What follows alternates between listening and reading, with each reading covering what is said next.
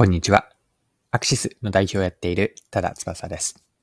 今回のテーマは大きく2つあって、ブランドとビジネスキャリア、この2つが大きくテーマになります。面白いと思ったあるプロサッカー選手の新しいビジネスを立ち上げるという話から、そこから学べることですね。マーケティングとキャリア、両方で学べることがあったので、掘り下げていきます。よかったら最後まで、ぜひぜひお付き合いください。よろしくお願いします。はい。今回の背景なんですが、ある記事を読んだんです。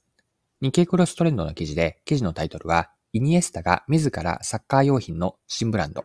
新キャリアも視野に。こちらはアンドレス・イニエスタ選手の話なんですが、イニエスタ選手というのは FC バルセロナとかスペイン代表でも活躍したスター選手で、現在は J リーグのビッセル神戸のキャプテンとしてチームを率いています。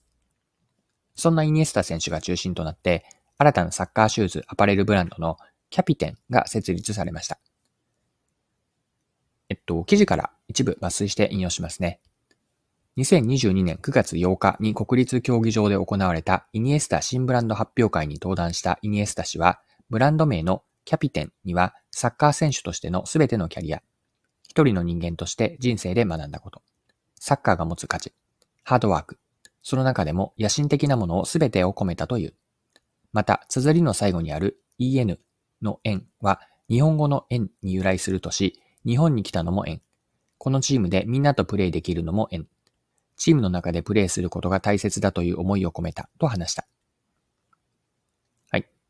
以上が日経クロストレンドの2022年9月26日の記事からの引用でした。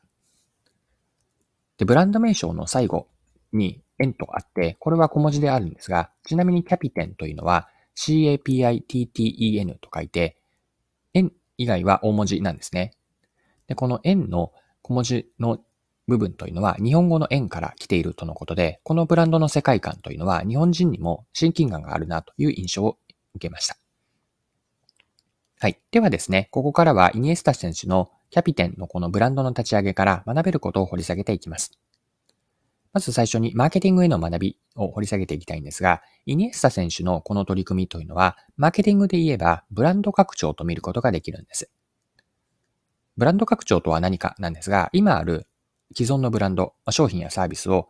このブランドを他のカテゴリーでの新商品に新しく活用していく。これがブランド拡張なんです。すでにある既存のブランドの知名度とか人気を活かせるので、ゼロからブランドを新しく立ち上げるよりも、ブランド拡張は展開がしやすくなります。ただし、注意点があるんですね。新しく出す商品とかサービスと元のブランドイメージが違いすぎると、お客さんから見ればブランドの世界観に一貫性がなくなってしまって、まあ、混乱を生んでしまうんです。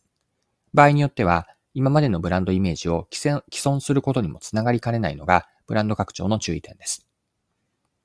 はい。ここで、イニエスタ選手の立ち上げた新ブランドのキャピテンに話をつなげるんですが、単にサッカー選手が立ち上げたブランド以上のストーリーがあると思うんですよね。イニエスタ選手のこだわりが製品だけではなくて、ブランド名称などのブランドの世界観にも入っているんです。ブランドからの第一弾の製品がサッカーのスパイクとのことなんですが、ここもイニエスタ選手の思いとかこだわりが見て取ります。イニエスタ選手は、一サッカー選手として様々なツールを使ってきているが、中でもスパイクは自分にとって一番大切にしているものというコメントが先ほどの日経クロストレンドの記事にあったんですが、だからこそ第一弾の製品はスパイクにしていくと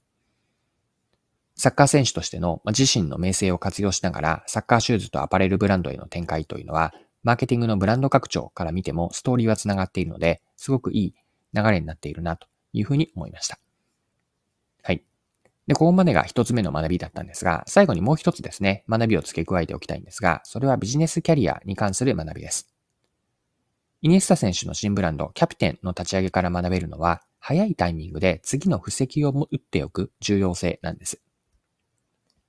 2020年現、2022年現在で、イニエスタ選手というのはまだまだ現役の選手で、ヴィッセル神戸のキャプテンを務めています。現役を続けながらも、現役引退後もサッカーとつながりを持っておきたいと。サッカーや人との縁を保ち続けることを見据えての新ブランドの立ち上げなんです。サッカー選手をしながらの二足のわらじになるんですが、成功している時に次を見据えるというのは、サッカー選手とかプロのアスリートだけにとどまらず、ビジネスパーソンにも示唆があると思うんですよね。もちろん本業がおろそかになってはいけないわけなんですが、勝って兜の尾を締めつつ、次の新しい挑戦に備えて早めに着手しておくことの大事さ、これをキャピテンのブランドの立ち会いから教えられたなというふうに思います。はい。そろそろクロージングです。今回はイニエスタ選手の新ブランドキャピテンを取り上げて学べることについて見てきました。最後にまとめとして、マーケティングへの学びのところをもう一度振り返って最後に終わっておきます。ブランド拡張という観点で見たんですが、まずそもそものブランド拡張というのは、今あるブランドを他のカテゴリーでの新商品に新しく活用していくこと。これによって既存のブランドの知名度や人気を活かせるので、ゼロから新しくブランドを立ち上げるよりも展開がしやすいです。ただし注意点があって、新商品が元のブランドイメージと違いすぎると、お客さんから見たブランドの世界観に一貫性がなくなってしまいます。混乱を生んだりとか、まあ、ともすると今までのブランドイメージの既存につながりかねないので、ここには注意が必要です。はい。今回も貴重なお時間を使って最後までお付き合いいただきありがとうございました。それでは今日も素敵な一日にしていきましょう。